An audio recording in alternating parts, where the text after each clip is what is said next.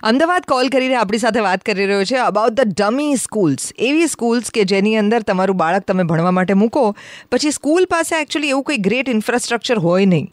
તમે બોર્ડની એક્ઝામનું ફોર્મ ભરવા માટે ખાલી ત્યાં જાઓ, બાકીનું બધું એ લોકો જ તમારી પાસે ટ્યુશનવાળાને ત્યાં કરાવડાવે.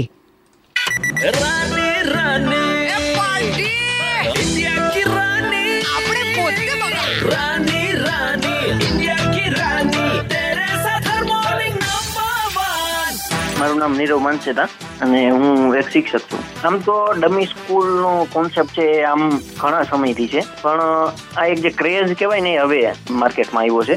અને ખાસ કરીને આ બધું મેટ્રો સિટીઝમાં વધારે ચાલતું. પણ હવે એ નાના સેન્ટર સુધી પણ એનો જે પેલું ચેપ કે ને એ ફેલાણો છે. એકચ્યુઅલી ડમી સ્કૂલ છે ને એ મોટાભાગે અગિયાર બાર સાયન્સના વિદ્યાર્થીઓ છે એ વધારે પ્રિફર કરતા હોય છે. ડમી સ્કૂલ એટલે એવી સ્કૂલ કે જે સ્કૂલ છે પણ નથી. સ્કૂલ ચાલુ છે વિદ્યાર્થીનું નામ સ્કૂલમાં બોલે છે પણ એને સ્કૂલે જવાનું નથી.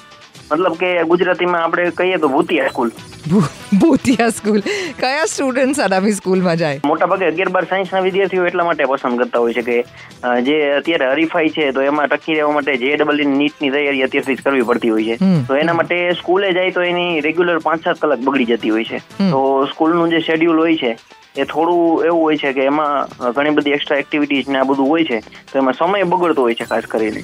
એટલે અત્યારે જે સ્કૂલ્સ છે, એ લોકો પોતે નામ ચલાવે છે વિદ્યાર્થીઓનું. એટેન્ડન્સ બતાવે છે.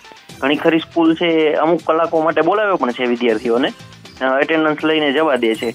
પણ મોટાભાગે નાના સેન્ટરમાં એવું થતું હોય છે કે સ્કૂલે નહીં જવાનું અને ડાયરેક્ટ કોચિંગ ક્લાસીસ પર જવાનું. એટલે મોટાભાગે વિદ્યાર્થીઓ કોચિંગ ક્લાસીસ પર પોતાનો સમય વિતાવે છે સ્કૂલે જવાને બદલે. અત્યારે કેટલા વિદ્યાર્થીઓ આવી રીતે જતા હશે? આપણે જાણીને નવાઈ લાગશે કે હાલમાં અત્યારે જે એક રિપોર્ટ પ્રકાશિત થયો એ મુજબ ગુજરાતમાં આવી સંખ્યા ધોરણ દસ પછી જે વિદ્યાર્થીઓ રેગ્યુલર સ્કૂલે જવાનું બંધ કરી દે છે તો લગભગ આવા પાંત્રીસથી ચાલીસ ટકા વિદ્યાર્થીઓ કે જે અગિયાર સાયન્સમાં આવે છે તો તે રેગ્યુલર સ્કૂલે જવાનું પ્રિફર નથી કરતા અને ડમી સ્કૂલમાં એડમિશન લે છે. તો આ એક ડમી સ્કૂલનું જે દૂષણ વ્યાપેલું છે તો એનાથી ક્યાંક ને ક્યાંક અલબત્ત સીબીએસઈ ને બધા આ બાબતે સક્રિય પણ થયું છે બોર્ડ કે જે આ રીતે કોન્સેપ્ટ ચાલુ થયો છે ડમી સ્કૂલનો તો એને કોઈ પણ રીતે એને અટકાવવામાં આવે.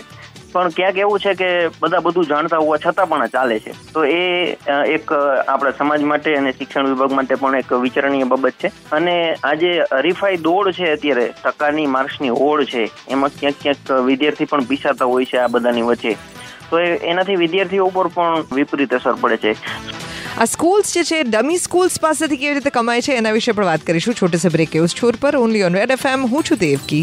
તમારી પાસે પણ કોઈ પણ ઓપિનિયન હોય, આના વિશેનો તો કોલ કરજો four double zero six four nine three five બજાત રહો.